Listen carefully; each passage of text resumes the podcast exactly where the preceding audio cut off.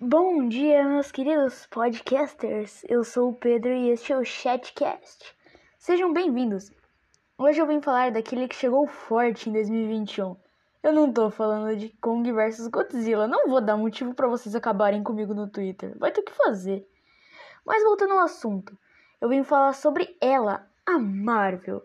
Que se não bastasse as obras de arte que já lançou este ano, como WandaVision e Falcão e Soldado Invernal, chegaram com a série do patrão da Marvel, meu amigo. Não, não tô falando de Tony Stark, porque esse é o deus da Marvel. O patrão da Marvel é ele mesmo, Loki, o menino deus.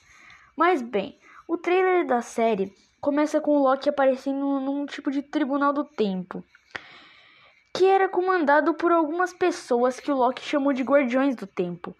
E eles dão o Loki a sentença de ajudar eles a recuperar o Tesseract e consertar o fluxo do tempo que tá todo cagado, porque o Tony Stark, o único erro que ele cometeu na vida dele, quer dizer, ele cometeu vários outros erros, mas a gente releva, não é mesmo? O maior erro que ele cometeu na vida dele foi ter caído lá no passado no é, Vingadores Endgame. E aí o Tesseract caiu praticamente dando a fuga perfeita pro Loki.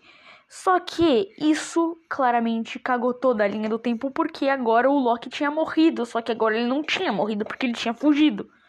Ou seja, a linha do tempo tá uma bagunça.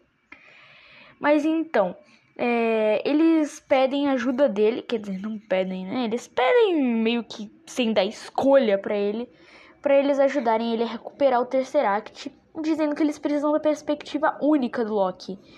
E parece que nessa série eu acho, né? Eu espero que eles finalmente vão mostrar um, uma extensão maior do poder do Loki, porque, velho, não mostraram quase nada do Loki. Até agora a gente só viu o Loki usando umas magiazinhas normais e ele usando facas.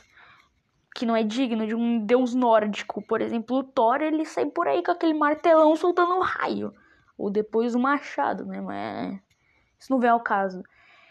Mas bem, agora vamos para bate-papo sobre a série. Quer dizer, a série não, o trailer. A série ainda nem saiu, mas beleza, vamos pro bate-papo sobre o trailer. E agora no bate-papo junto com a Júlia. Oi, gente. A gente vai comentar esse trailer insano. O que, que você achou, Ju? É, tem muita coisa que a gente precisa de resposta.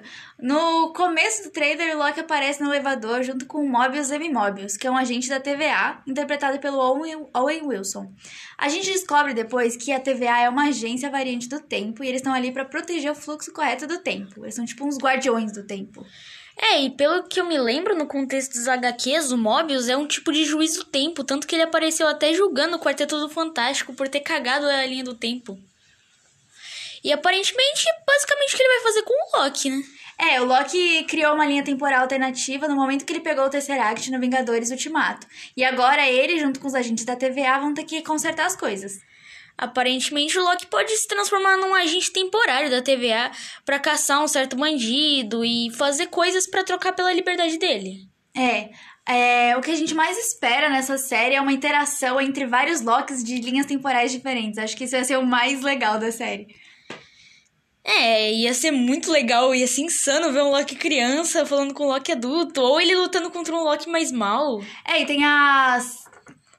Lady Locke? Lady Locke, isso mesmo, eu quero muito ver a Lady Locke. Sim, ia ser incrível. E pelo que eu tava vendo, estão especulando, não sei se é verdade, mas que ele pode até ressuscitar a Viúva Negra, ou uma linha alternativa que a Viúva Negra não morreu. É, estão especulando que a Viúva Negra vai aparecer na série mesmo. Eu espero é. que isso aconteça. E outro personagem que tá no elenco do Loki é o Robert Downey Jr., né? O que será que ele vai fazer lá, hein? Sei lá. É, acho que é isso. Ou, ou ele pode fazer um, ter um papel bem legal, ou a gente pode se decepcionar muito com ele aparecendo só naquela cena do Vingadores Ultimato dele derrubando o Tesseract. Isso ia ser muito decepcionante.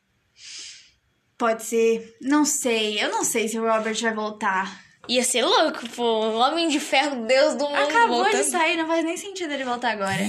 Ah, eles querem o patrão, o patrão da Marvel de volta, não é mesmo? Sei lá, hein. É, mas bom, é isso. É, esperem pelo próximo.